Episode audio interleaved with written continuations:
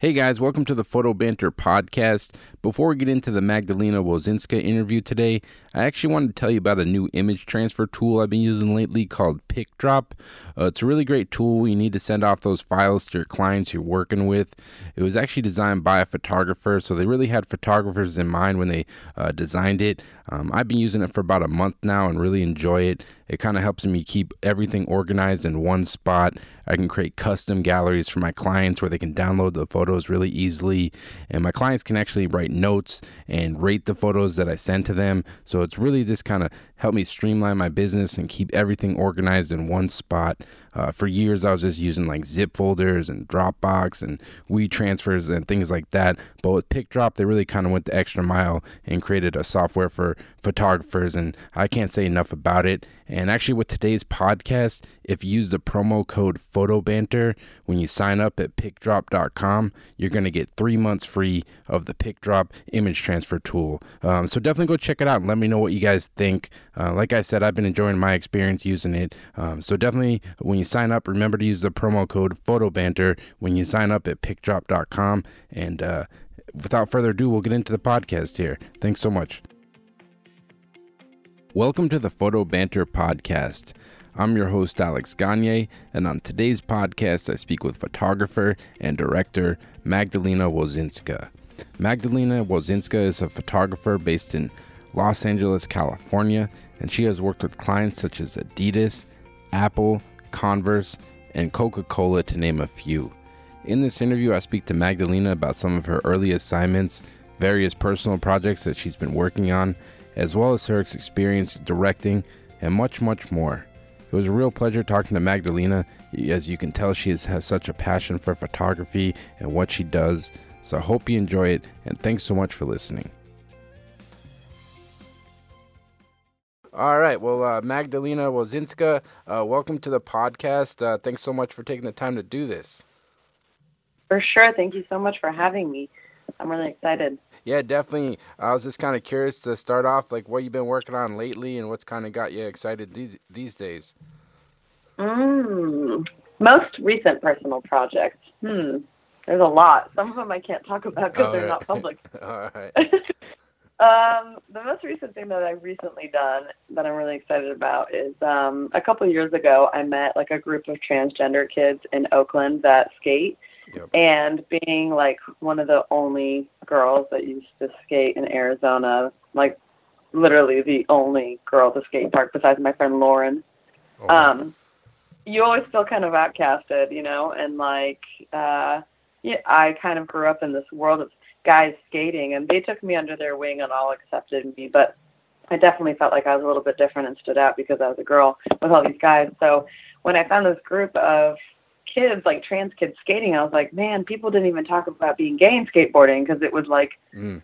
you know, people scared to talk about that. And then when I met these kids, I was like, even though it's a totally different thing, I'm like, I relate to you feeling weird in skateboarding. I did that too. So I kind of had something that I could connect with them on. And so mo- really recently, I went up to Oakland and um, stayed with my buddy Max Jack Oh wow! And he legendary yeah, skateboarder. yeah, he's awesome. He actually introduced me to this crew called Unity Skateboards. Um, I was doing a trip cross country like a couple of years ago, and I stopped through Oakland to check out some motorcycles he was working on. And in the corner of the studio, he had this skateboard that said Unity Skateboarding, and then it had like a male female form on it, like hand painted. And I was like, "What's that?" And he's like, that's Unity Skateboards. And I'm like, what's Unity Skateboards? And he's like, oh my God, it's this like group of queer skate kids that just started a few months ago. And I was like, no way, that's so cool. Mm. I'm like, so how do I get in touch with them? And they're like, well, there's this person, this person, this person, and gave me their Instagram names. And I just started like contacting these kids, young adults, on Instagram. And I was like, I'd love to photograph you and um, connect and like, let's go skate. So two years ago, my friend May and a person at the time named Trevor um, came down to LA and we went skating under the like Home Depot like parking lot in in Highland Park. Skated some ledges and we just kind of connected and I was like, hey, let me know what your story is. Like, tell me how how is life? What are you going through? Like, teach me stuff. Like, I just want to absorb the things that I can learn from the people I photograph. So they were just telling me about their life and stuff like that. And then we just kind of kept in touch. And since then, Trevor um, transitioned into Cher. And I did a mini documentary on Cher. And she's like the most inspiring, badass, open, talented, smart, well spoken person. Mm.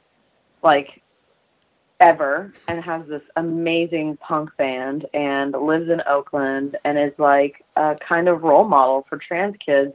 And so we did a little mini doc that I'm going to release pretty soon and um just working on that and I want to eventually do like I don't know, a scripted kind of thing with her or maybe a TV series or a movie Oh wow. or documentary. So there's like that's where it's going to go. So it started with me taking the pictures, and then I was like, I got to get video of this. So my friend Dan Deely, who's like an amazing friend of mine, photographer and DP, Yep. um, came out, and we just like, you know, couched it in the middle of the winter in Oakland, and like went woke up in the morning, and would go skating, and Max and Rachel would stay at their house, and you know, it just kind of brought me back to like 20 years ago when I used to go on skate trips, just different subjects that I was photographing in my life and Yeah, my it's pretty- surroundings. It's pretty amazing, like, because I grew up skateboarding my whole life, and it's pretty cool to see skateboarding these days. Um, um, like one of my best friends, Alexis Sablone, she's a pro skateboarder, and uh, back when I skated, there weren't really that many girl skaters, but nowadays it seems like it's more and more. It seems like pretty common nowadays. Like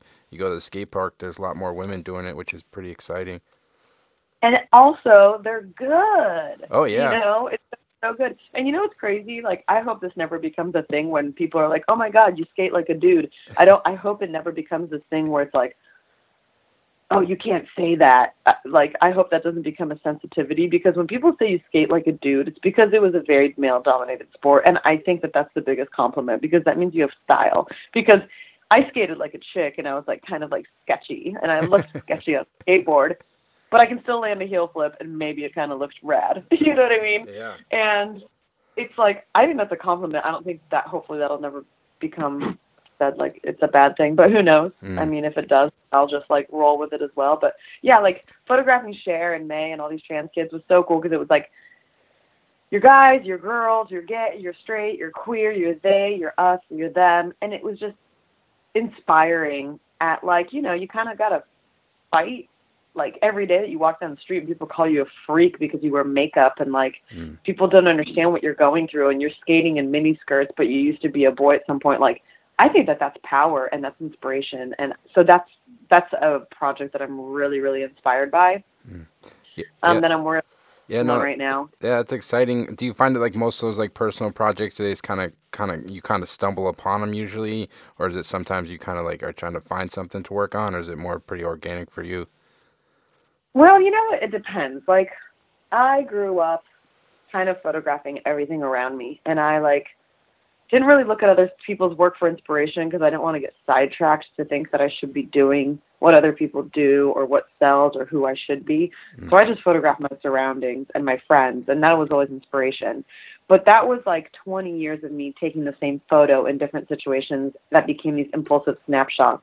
Mm. And then in the last couple of years, I had a really amazing mentor named Tom Claxton, who was my agent for quite a long time. And he really helped me develop storytelling. And it wasn't just like, don't take just this one photo, like, learn about the before, middle, and end, and mm. talk about the entire thing as a whole.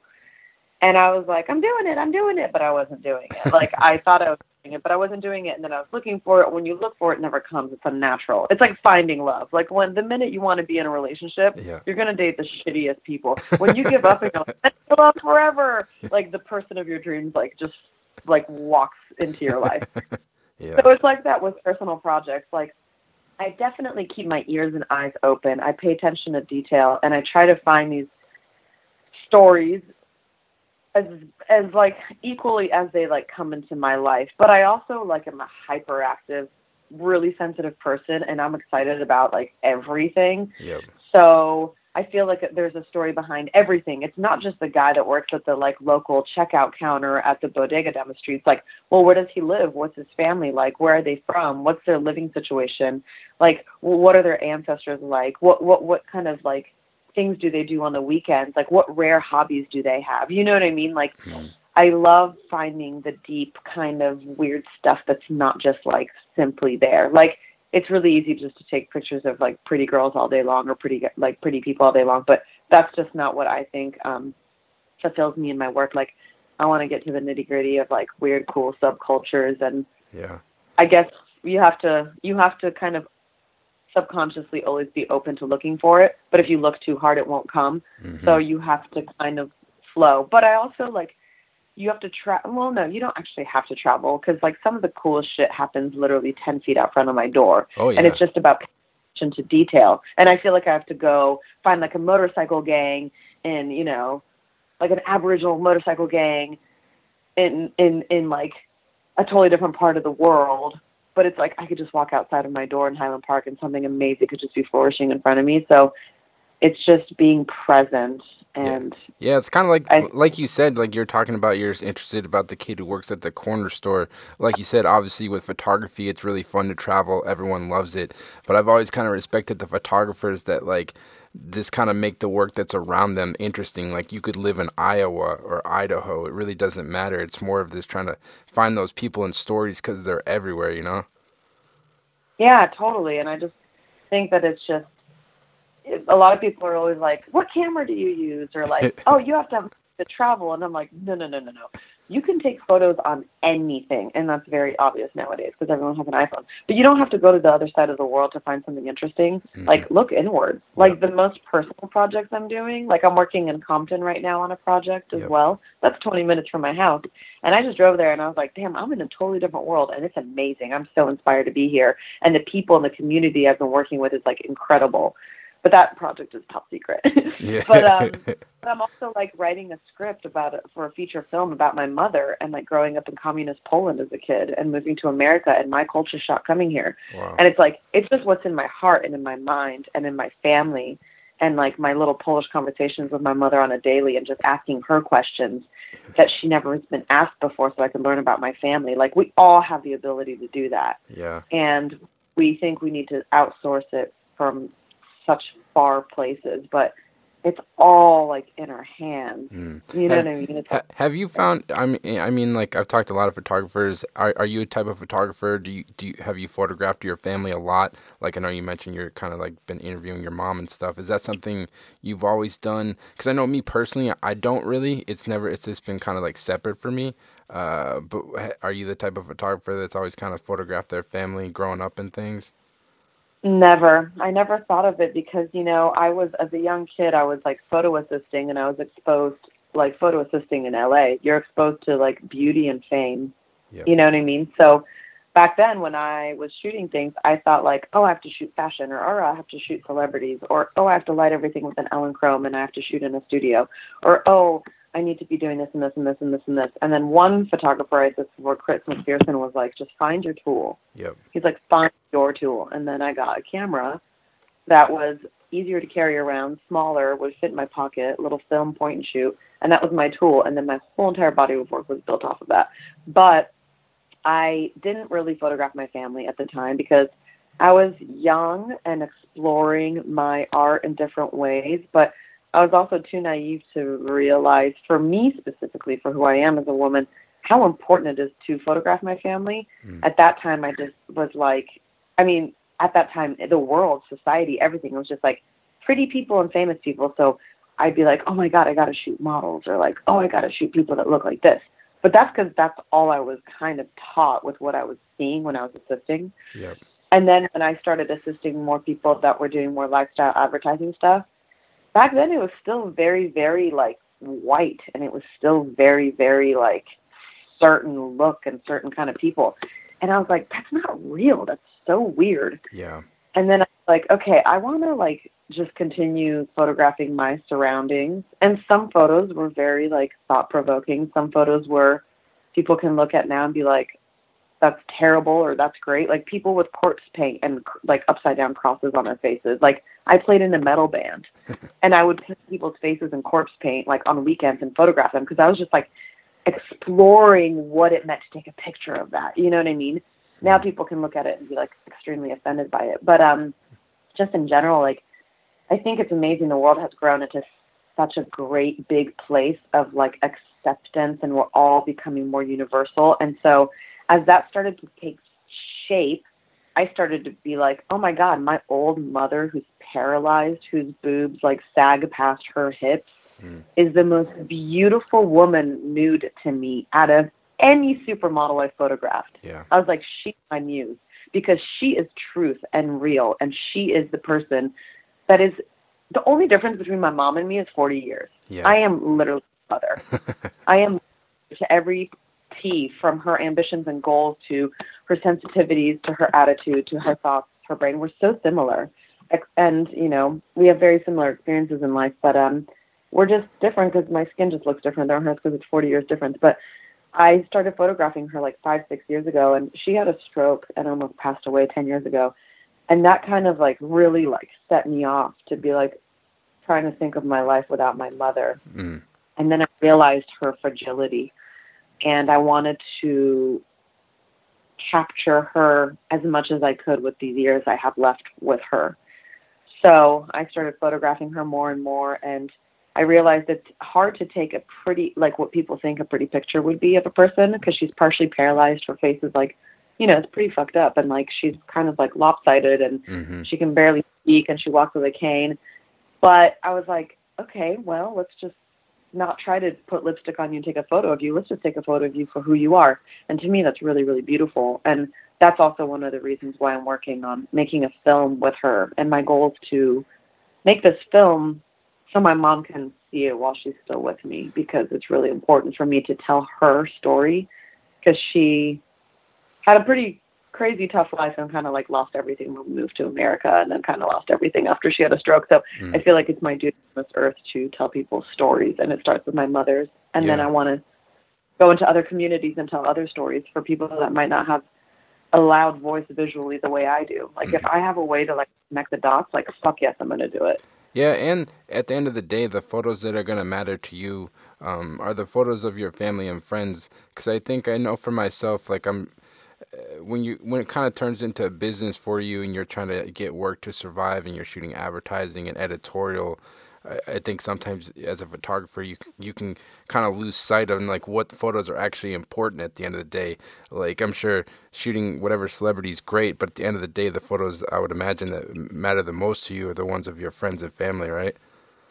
Of course, yeah. And in advertising, it's like it's psychology. We're just like you know having people buy a product and sell a product mm. in advertising. But the nice thing is as things are shifting and changing and the world's growing and evolving, like we're actually using real people and telling real stories, so it's more relatable. And yes, we're, we're still selling a product, yep. but sometimes the product is a really good product that is like helpful in life. You know what I mean? Mm. Um, but it's like I really love working with clients where they have a soul and a good purpose. And of course, there's clients that are just like, just do it, just to do it. Yep. And I'm like, okay. And I'll use that money to put back into my personal projects because personal projects, like, no one's going to pay for them yeah. besides you. So, yeah, you know, I've published four of my, like, four books and, like, I self published every one. Not like, that's not cheap, but, like, the most heartfelt, like, heavy, deep stuff I've made, like, with my most recent book is, like, I put it out myself. But, um, yeah, shooting ad work is amazing, and I hope that more clients fall in line with um, telling real stories with real people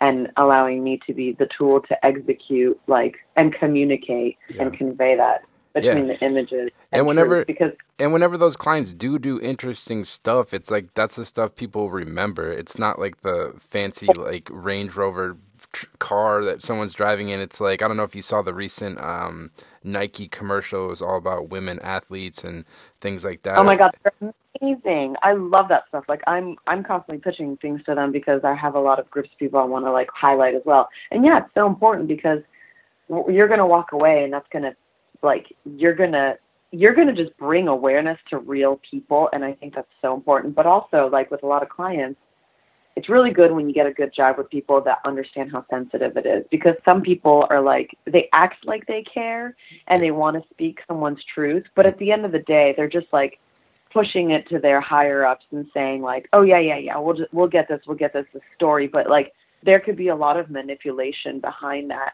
and a little bit of taking advantage of people and i'm like so overprotective with people, like especially even if they're new to me. I'm like, oh hell no! Like Mhm. we're gonna approach this in the way that is only comfortable to them. We're not gonna push on something.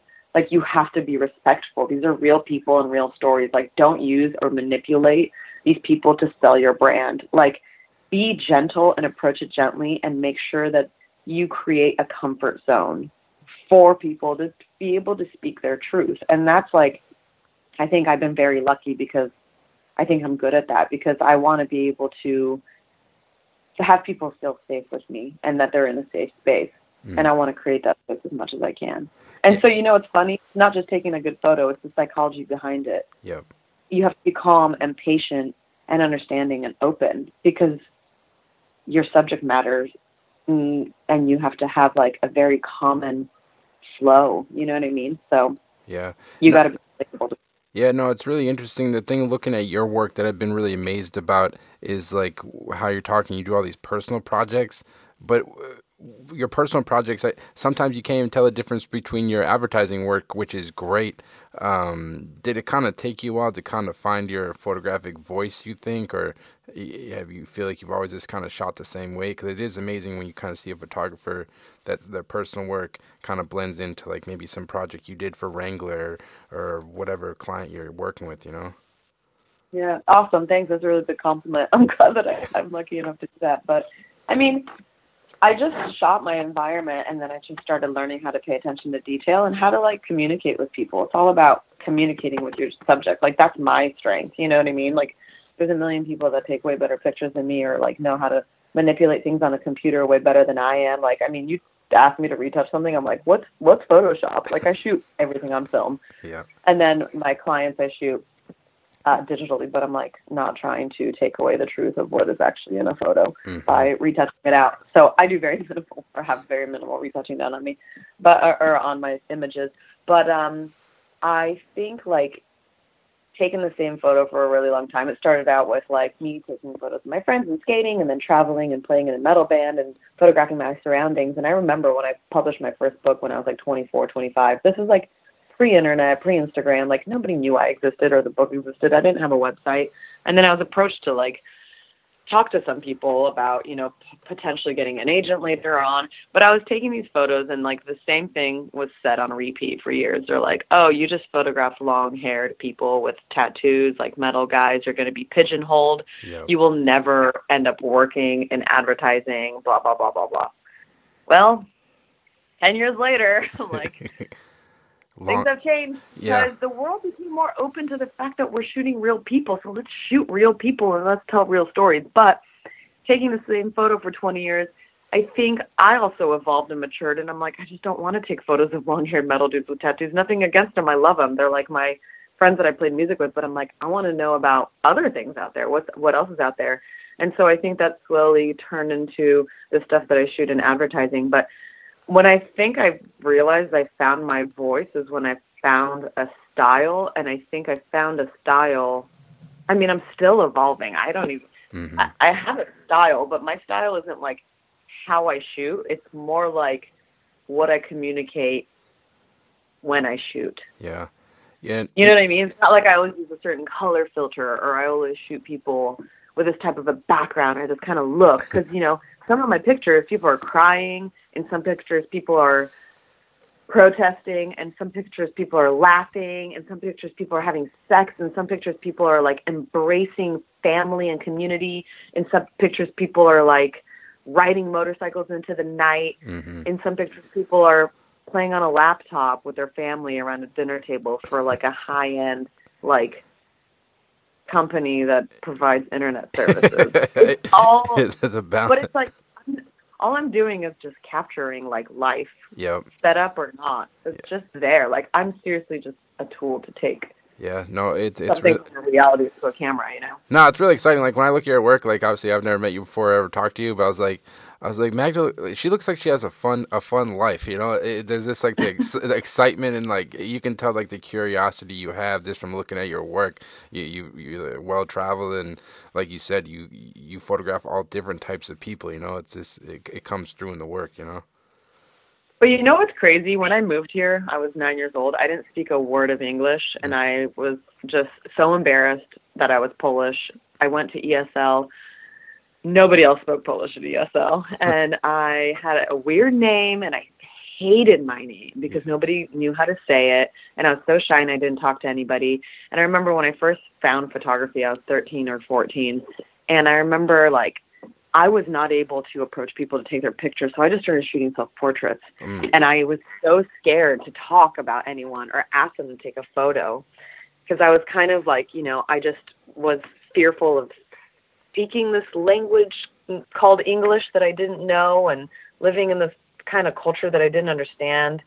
I mean, at that point, I was here for a few years and I started understanding it more. But like being kind of outcasted and in skateboarding, like the only girl, I just felt a little bit like disconnected from everything, and I was scared to approach it. So I started shooting self portraits, and I started shooting my friends just because it was like comfortable enough that they were there. But then when you go into the real world and you meet a bunch of strangers and you approach people on the street, it's crazy because all of a sudden you have to have a voice to ask permission or to take a photo and all this stuff. So yeah it's interesting how it's like changed. And 10 years ago to now it's also different because back then people were honored to get your photo taken if you were walking down the street with a camera. Mm-hmm. and now people are like what blog is it for? Do you need a model release how much are you paying me? Yeah. and people have this like issue with privacy although everybody's just like showing themselves off to the world on the internet through their instagram stories on a daily basis. So it's it's a strange time but um do you feel? Yeah, do you feel like? It, do you feel like it took you a while to build that confidence as a photographer, this to kind of approach anybody? Um, do you still get nervous nervous these days? Or are you pretty much as fearless at this point of kind of approaching anybody these days? It one hundred percent took me a while to get that confidence, and also there wasn't a lot of like accessible mentorship. Mm-hmm. Like you could look at photo books, but it's not like the Helmut Newton was talking to me while I was looking at his pictures. I was looking at his pictures, but he, I didn't have a podcast to listen to back then, or you know, access to the internet to hear what other photographers went through. Like all I had was the people I assisted for, and I assisted some great people, but also that wasn't like their work wasn't my work. So finding my own voice and having confidence to approach people was weird. And and like you know magazines and fashion and I wasn't really looking at advertising at that time. All you, I kind of had access to was magazines. I was like, oh, I have to do things like this. Mm-hmm. And then I just realized that I don't. But I kind of like lived under a rock and like did my own thing. And then I think I became more confident asking people because I started getting curious and curious and curious. And now I'm not scared anymore. Now it's the opposite. If I don't go up and ask to take someone's photo or if I don't take a photo, I will regret it and I will think about it for weeks. Yeah, it's a so it's, like, it's a it's a lo- I look at it's like a loss. It's like oh, I lost that. I lost that battle. You know. I lost that. Yeah, and it's like even if it'll never see the light of day, like I take so many photos for myself just to have. It's like very special and sacred to me. And it's like if I'm gonna regret a picture, like that is that is something that will haunt me forever. So I'm the worst person to go on road trips with because I'm like, oh my god, we gotta stop there. Did you see that cow crossing the road? And I'm like, oh wait, I want to go stand under this waterfall. Let's take a photo.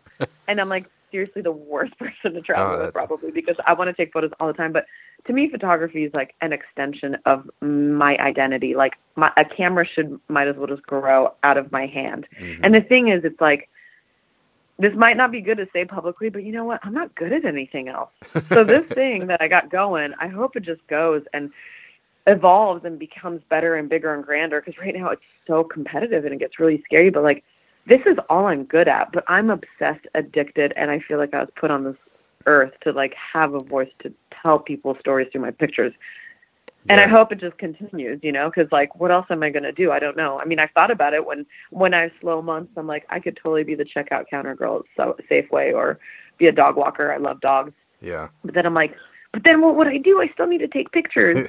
so the fact that I can make money and take pictures, I'm like so grateful and so honored that people trust me to do that with their brands mm-hmm. and their families and their friends and yeah. all that stuff. Like, it's a big deal yeah, for me. Yeah, no, no, definitely. I'm honored.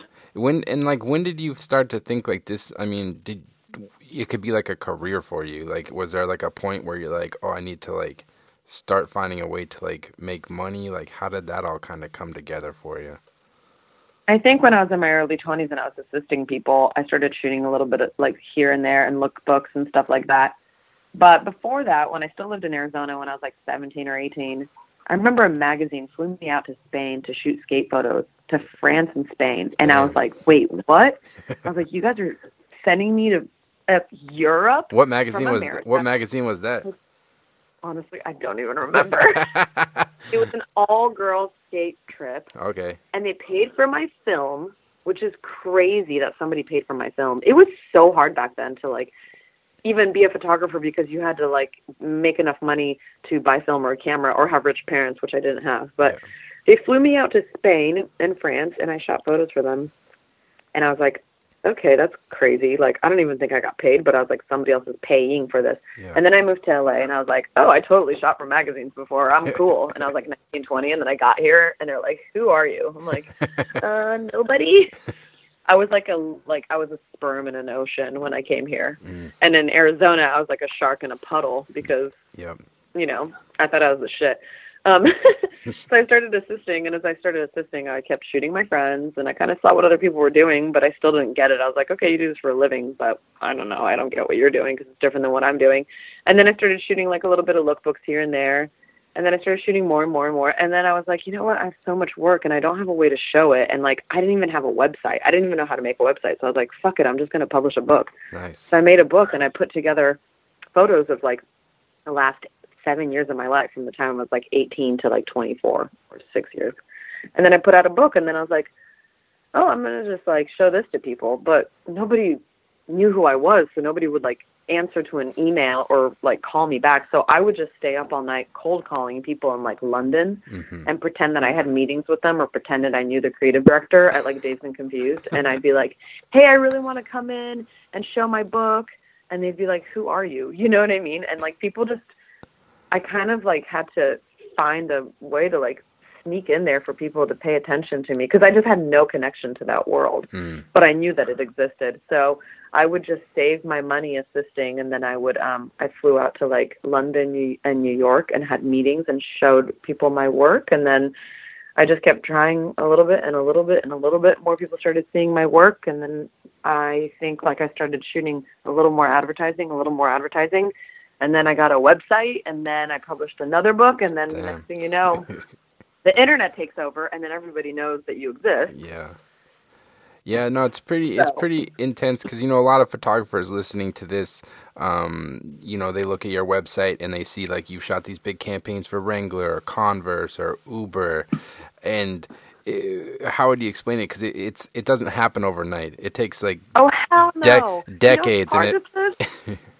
I feel like every day I'm holding on by a string, but it's even harder now. Like I'm 35, you know what I mean? I'm not, I'm no spring chicken, hmm and oftentimes I lose campaigns to 18 year olds that people find on Instagram because they're so excited about youth, which I super appreciate and like love that young people are doing this. But at the same time, it's like get the experience, go assist, know how to be on set, learn like the value of photography. Don't just take photos because you impulsively take it on your iPhone. Like learn how to work as a team, learn how to work with clients. Like that's so important, you know? hmm And in a way it's tricky. Like I got a job when I was 14 years old at the food court at the mall. Yep. Like I lied about my age. I was supposed to be 16, I was 14, just so I could buy film and I, so I could buy like a camera, so I could shoot photos, so I could find my passion. Nothing was handed to me ever. I think people have a way easier way of doing things nowadays, Mm. but also it's way harder because everyone's a photographer because this thing called the iPhone came out. And when the iPhone came out, it, it made it accessible for everybody to put on a filter.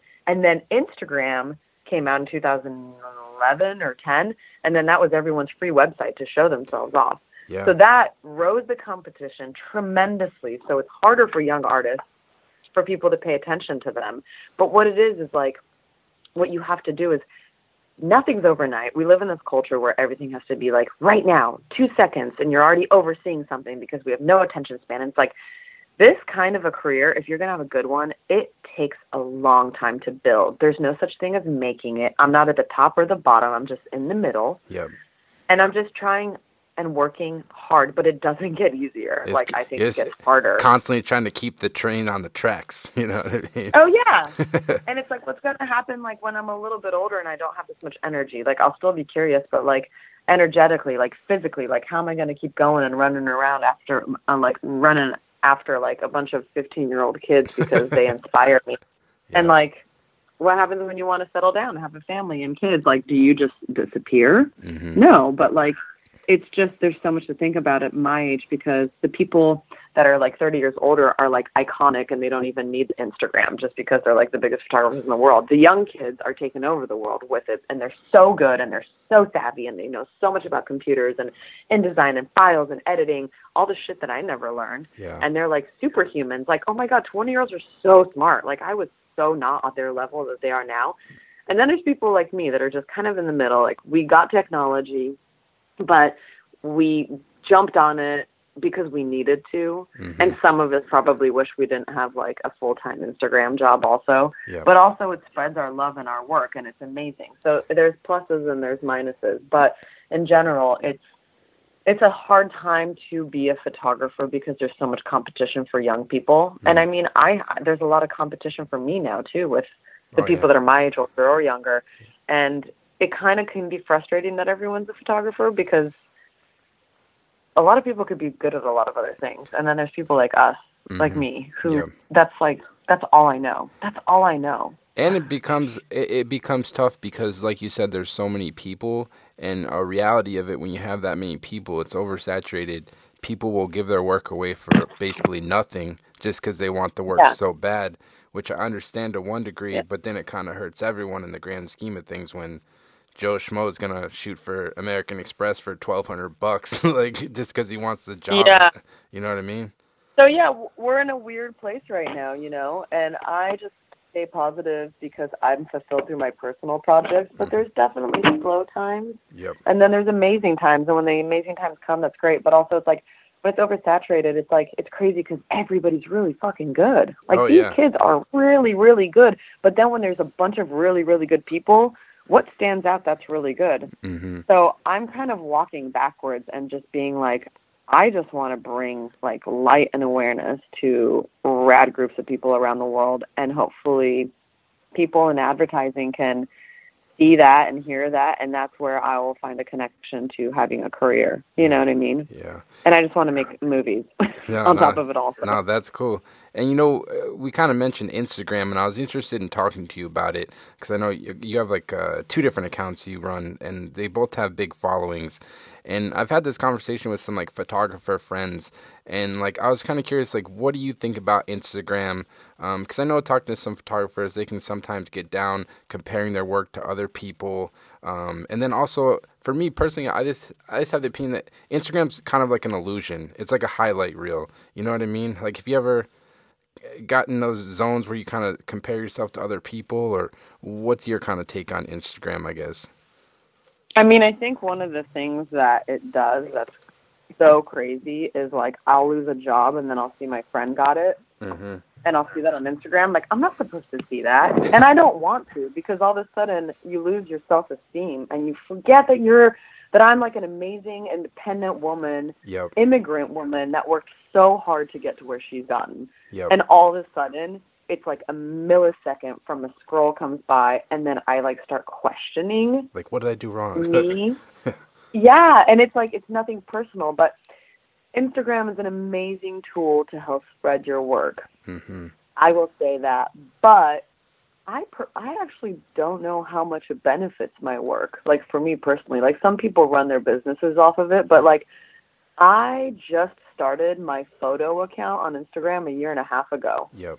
I never had a photo account. I only had like the Magdalena Experience, which is a pers- a personal project I've done forever. Mm-hmm. And the funny thing is, it's actually lost momentum, and like I've lost like twelve thousand followers in the last year on it. Oh, really? And the, yeah, because I think people are just over the fact that I've been doing the same thing forever, and I'm like, oh my god, do you know how hard it is to swim across a freezing river to stand on a fucking rock under a waterfall that's like glacial Yeah. to take this picture? Like, but I'm doing it because to me that's art. It's not advertising. It's not personal work. It's like an art meet like it's like an art project and a series that I've been doing for almost 20 years and posting it on Instagram for 10 years.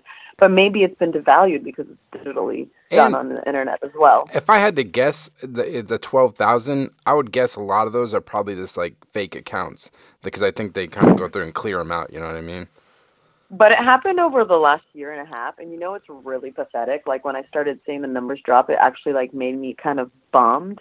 But then I was like, oh my god, it's a number that's computer generated by a computer Yeah. that I have no control. It's a wa- it's a waste like, of it's a waste of energy. That's why I've been trying to like my, oh, it's because it's it's easy And, to like, go on there and this get because I've, I've had this conversation with so many people it's like you just got to focus on your own thing and obviously pay attention to it but like just do your own thing Yeah, you just got to like what I do is like I put a photo out and then I just send it off and then I don't do anything else. I don't look at it very often. Mhm. I don't it's not a part of my life. A lot of my friends just stopped using it and it's just like for as good as it is, like we all feel like we need to have it as photographers or directors, but it's as good as it is, it brings tremendous amounts of anxiety and depression to so many people around us and that's not normal. Like sometimes I just say this for fun, but I wish the internet would explode so we would have to call each other on the phone. yeah People would actually respect you and know that your work is good. They would meet you in person. They wouldn't judge you by your photos or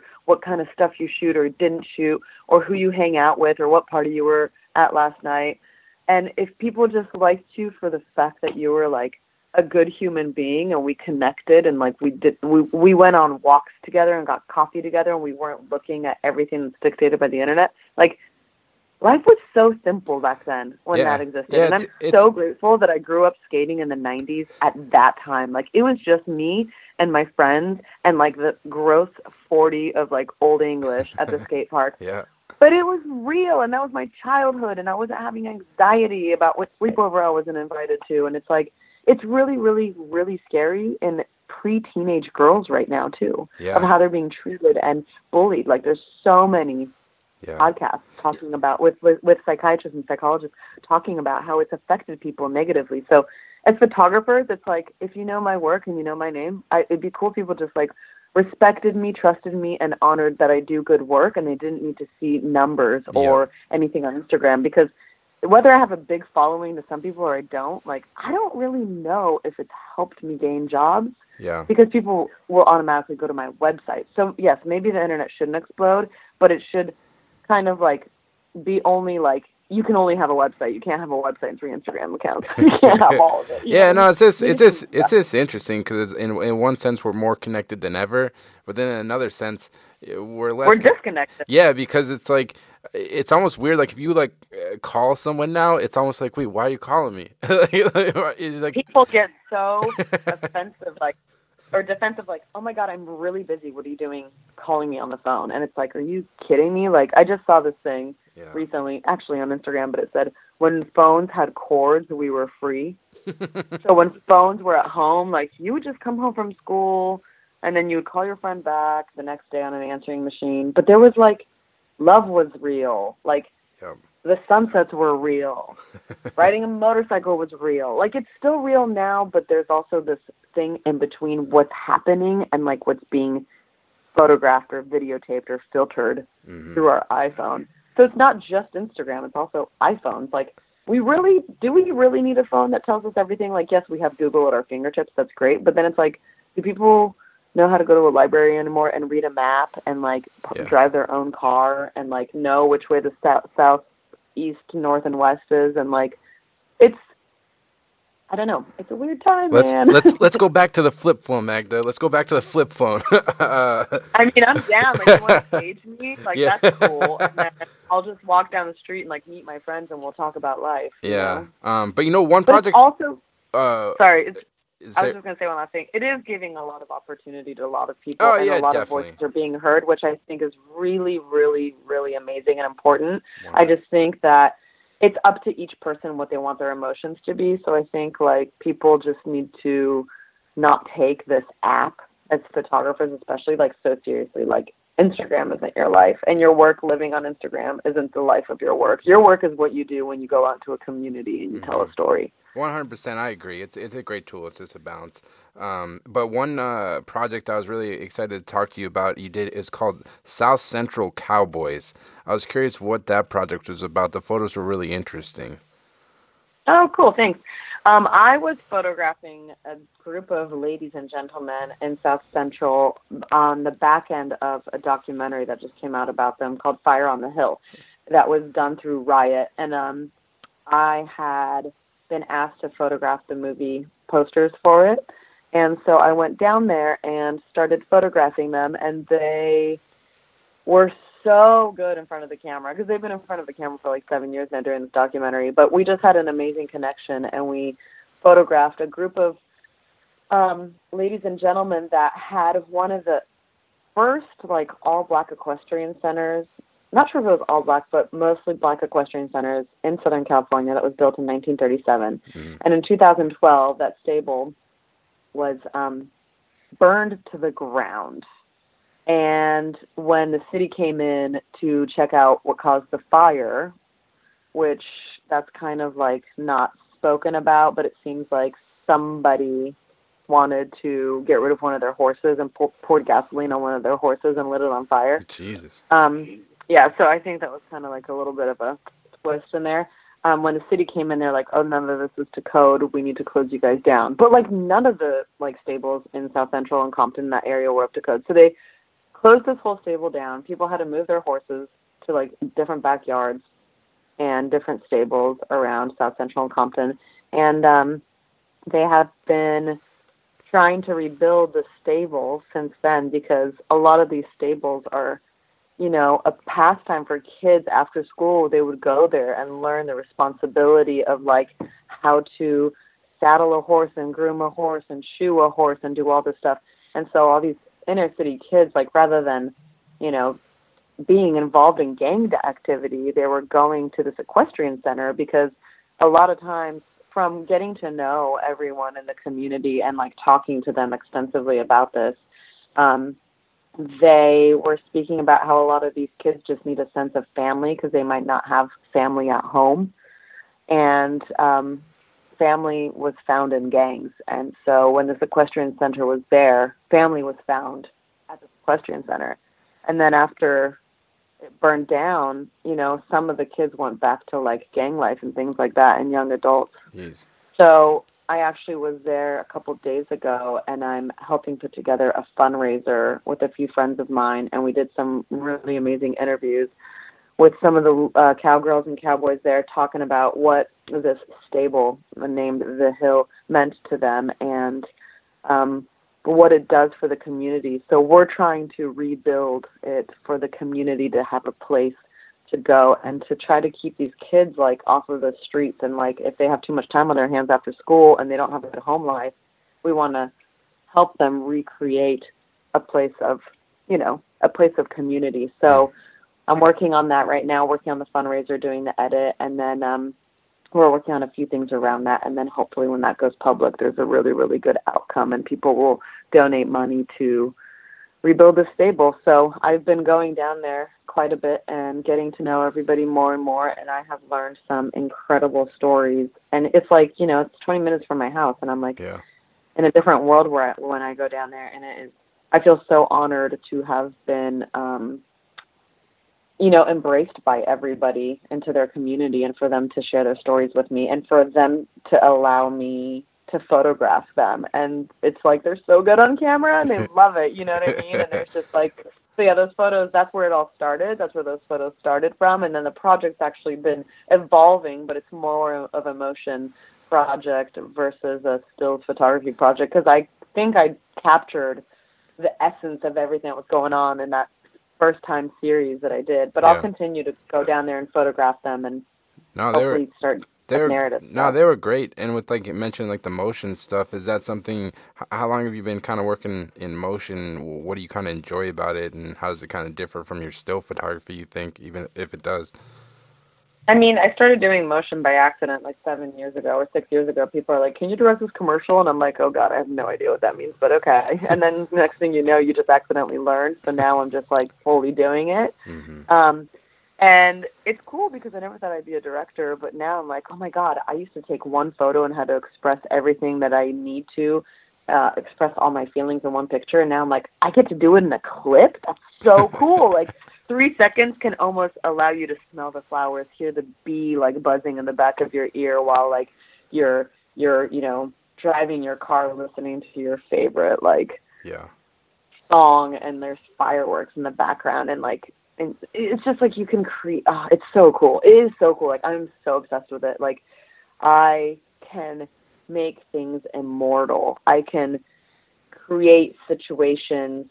Like you can just do anything in film and it's so beautiful and exciting and i don't even know like what's going to happen with all of it but i'm just excited about this new fruit of my career to flourish. And yeah. and you know align that with my photography and my curious mind. Like i just want to tell people stories. So like you know you start with the pictures but then all of a sudden the pictures start talking. Like how cool is that? Because in pictures like i tell people stories through my point of view. I want to be able to tell people stories through their point of view and i'm just like mm. there to help them do it. Yeah. like i'm seriously i feel like i'm a tool to help people speak yeah. um, visually. No, it's exciting. It's just another way, like you said, another way of storytelling. And I guess in in terms of like advertising stuff um, on the business side, do you feel like nowadays like photographers need to be able to have that skill set of like being able to direct or just kind of handle a motion project, or do you think it's like a necessity in terms of? Like, no, I don't think it's a necessity. I think it's like there's going to be room for directors, then room for directors and photographers, and then there's room just for photographers. I mean, it's obviously good to know everything. Nowadays, I'm expected to do 5,000 things and be good at them. And yeah. the reality is just that that's not the reality. I'm not a robot. I'm not a computer. And you just have to put your boundaries, like mm-hmm. set your foot down and have your boundaries. Like this shit that I've been asked to do on set before is just like, you want how many shots while I'm directing a commercial, rolling sound, shooting stills, doing social media stuff, and like, you know, trying to curate a positive experience, make an environment that I can document, connect to my talent and be polite to my my my my my like you know surroundings. And it's just it's it's overwhelming and it's stressful but mm. you just got to focus on one thing and get good at it. And maybe i'm since i'm hyperactive i'm able to focus on two things and be good at them. Like hopefully that's what's going to happen is that it'll be motion and stills for me because i really enjoy it. But a lot of people ask for it but most campaigns i'm doing they come to me for motion and stills because I've been doing it for a while. But if you're a photographer, people are just going to come to you for photos. Not everyone's going to expect you to do video. Yeah, no, no, it's interesting. And, and also, don't take jobs away from other people. Like if you're not supposed to do video, like let somebody else do the video. Like yeah. keep the work flowing for everybody else. Like, and that's how I think about it too. When people tell me to like write my scripts, so like you should write your own scripts, you should edit, you should produce, you should do everything. And I'm like, but then what about writers? Why? Would I take a job away from an, an amazing writer? I'd rather have somebody amazing at writing write a script that I could direct rather than me doing everything. And then you stop loving what you do because you're overwhelmed and you're never going to be good at like 10 things at once. Like Yeah, it's that. like that that's like uh like you said you, you you can't be good at everything and it's once you get in these bigger projects it really is a team environment and finding the people that have their skill set. Maybe it's like handling the camera and then you got your editor. And that's that's when the amazing it's good for the economy.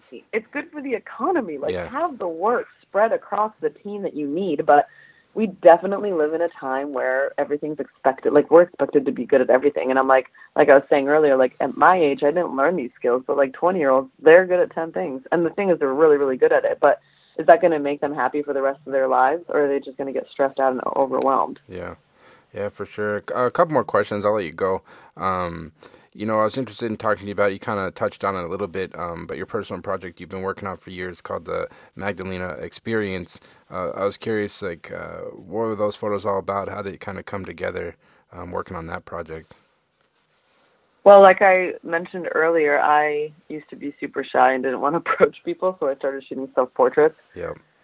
When I was really, really young, like 14, you know. So this project, if you really want to go like that far back, it kind of started, oh my God, 21 years ago. Mm. Um, but when I started doing self portraits, I we grew up pretty poor. We didn't really have like money for nice clothes and things like that. And you know, I was kind of looking at magazines to be like, oh, if you photograph something, you need to like wear cool clothes and look like this. And I'm like, well, I don't have access to that.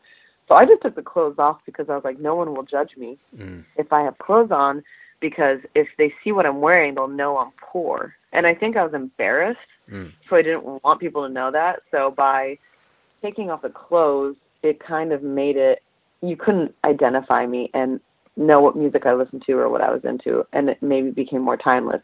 But also, I was taking these pictures when I was 14, being like a Polish girl who ran around naked till I like couldn't run around naked anymore because it's like just the way that our culture is. Yeah. In America, oh my God, that's like just even speaking about it, people are probably like, oh my God, that's child pornography. But I was just exploring my own body Mm. and I just didn't have anywhere to show these pictures. Not that I could, but I just kept everything in like boxes of negatives under my bed. And it's not like when I was 18, 18 I was like, here's a photo of me naked. But I definitely like just kept photographing myself for practice. Yeah. And then as it time went on and it evolved, I, and I started traveling more, I was so obsessed with nature and landscapes. But I was like, I'm not a nature photographer. I'm like, I want to put a human element in it. So I started putting myself in those landscapes and started continuing that journey of exploring myself and my body and how I feel about myself as a woman and these landscapes and you know architectural places and things like that.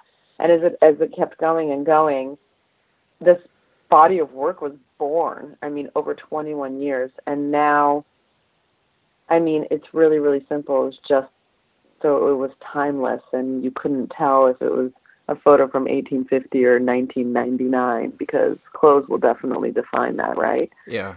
But if you don't have any, you don't really know who or where I am or what I do. It's just the nude form and the landscape. And there's been amazing photographers that have done that Yeah. before. Yeah. You ever, you ever check out? You ever check out that guy Spencer Tunick? He uh. yeah, totally. He shoots yeah. like he'll shoot like a thousand people nude like all over the world. It's pretty wild. Yeah. Uh, and his is amazing because he does it with like really great intent, like climate change and things like that. So he does it, and these people volunteer themselves, and it's so hard to get people to be nude. You know what I mean? Like people are really freaked out by it, and I guess me doing it of myself is like a sense of vulnerability, and also to like inspire people to just feel like okay with the sun on your skin and no one's around, and like nobody else is in my pictures with me usually. yeah. So it's like it's just about you and your space and like you know, just kind of embracing who you are and where you are and things like that. But it's very like freeing. So Mm. that's kind of how that project started and I'm plan on doing it for a long, long time. If I've done it this long, why not do it longer? And the only reason most people think I've only done it for 10 years is because Instagram started 10 years ago. Yeah. And I started posting pictures on t- Instagram 10 years ago. But it's been cool because I think some people get inspired, you know. Some people are like, oh my God, I like went to the edge of this cliff in Ireland and my husband took a photo of me with my top, um, with my top off and my boobs were facing the ocean and it felt so amazing and liberating. Yeah. And it was really cool. Like I, a lot of like women have responded very like well to it, which is really cool because I guess it's about women's empowerment. Like feel like good, you know? Mm-hmm. Yeah, no, they're they're really they're really powerful. I've never done like nude photography myself. Um, what do you feel like you learned most about um, working on that series? You think? Well, I definitely worked how uh, I learned one huge thing about American culture is that anything that has to do with nudity is overly sexualized right away. And I'm just like, really? I mean, I'm I'm just talking about laying in the grass because the sun feels good when you're naked. And here it's like Yeah. they're like, no, you're going to hell. But that's very, very, very much in this country Mm-hmm. that I love and I embrace. But it's like through the series, I learned that. So it's interesting because it's opening my eyes- up constantly to the culture of like how scared people are of something that's so simple because everybody's naked Yeah. all the time under our clothes. You wake up naked, you shower naked, you do a lot of things naked, and then some people it's for their privacy. Great, not for me. Mhm. I'm not a nudist, but I'm just a little bit more open about. It's not to me like nudity isn't sex. To me, nudity is like the bark of a tree. It's nature. Mm-hmm. No, that's It's really, so different. I don't even look at it sexually or sexualized or like I don't connect it to pornography or anything like that. And I think some people do, but it's it, it's it it bums me out when people do because I'm like, really, me standing millions of miles away in the middle of a green field of tall grass, like people think that that's pornography. yeah. Like it's more porno- pornographic to take a selfie with lingerie on, leaving a mystery of what's underneath. That's like making people aroused. That's Mhm. so different than the work I do. Mm. So No, hopefully, if anybody listens to this that thinks that way, I hope they change their mind because that is not the intention. The Yeah. intention is No, it's really it's really interesting. It's just like yeah, it's it's almost like you kind of open a conversation with people in in a sense. Well, yeah, I mean, kind of in photography, you have to do, you have to not have to, but I definitely have photographed things that are like thought provoking and like you know are there for you to like think twice or question yourself or question what's in the picture. Like mm. we have to do that as artists sometimes, you know. Yep. And so open to interpretation. Yeah. No, it's awesome. And I guess this is my last question. Um, you've been doing this for a while now. Um, what kind of keeps you going? What keeps you excited? And uh, what are you hoping to do in the future, I guess? I mean, what keeps me excited is all the personal projects that I'm kind of working on now and the things that are going to come in the future. And I'm really excited about making this film about my mom that I've been working on for like years, but that'll be really really fun once it's out there and comes to fruition and then continuing to doing film and making cool art books and shooting for you know cool big brands that I respect. So that's what I'm excited about and like it's hard to always keep going and stay positive, but you just got to remember that like you're really lucky. you know what I mean? We're lucky just to be alive. So mm-hmm. it's really important to just be humble and grateful for the things you have achieved. And sometimes you get into this momentum where you're like, I want more. I need more. I should be doing this and this and this and this and this. Shoulda, coulda, woulda, whatever. Like yep. you got to just live in the present mm-hmm. and just be focused on just being a good person and like making, you know, like for me, it's like making sure that I'm telling people stories. Yeah. Yeah. Per- That's what my purpose is. So that's what makes me happy. I like it. Well, you got me pumped up over here. I got to start shooting some more photos and get it going, you know? Um, but for people listening, uh, where's the best place to check out your work? Um, they can look at my website, magdalenawosinska.com. Perfect. Hardest last name to pronounce. yeah. And then I do have a um, uh, Instagram account for my photo stuff called Magda Wosinska Studio. So that's where people can check it out. Perfect. And email me if you have questions and things like that. Perfect. I'll link it and thanks so much. Awesome. Well, thank you for having me. Hey guys, thanks so much for listening to the podcast today. I actually want to tell you about a new image transfer tool I've been using lately called PicDrop. It's a really great tool when you need to send off those big files to your clients you're working with. Uh, it was actually designed by a photographer, so they really had photographers in mind when they designed it.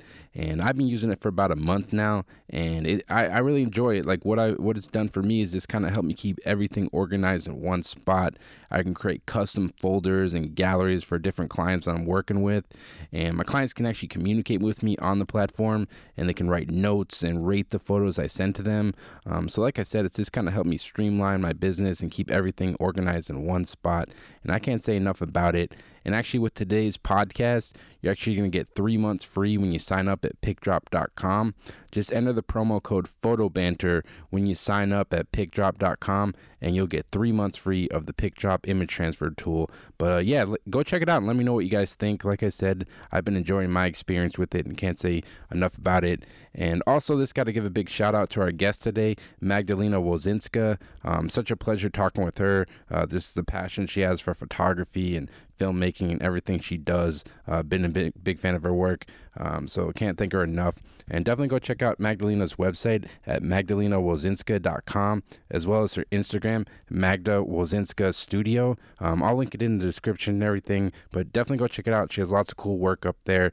And as always, I'll be having weekly podcasts every Monday on iTunes, SoundCloud, as well as Spotify now, um, and also on my website, alexgagnephoto.com, as well as on my Instagram at alexgagnephoto. Thanks so much and take care.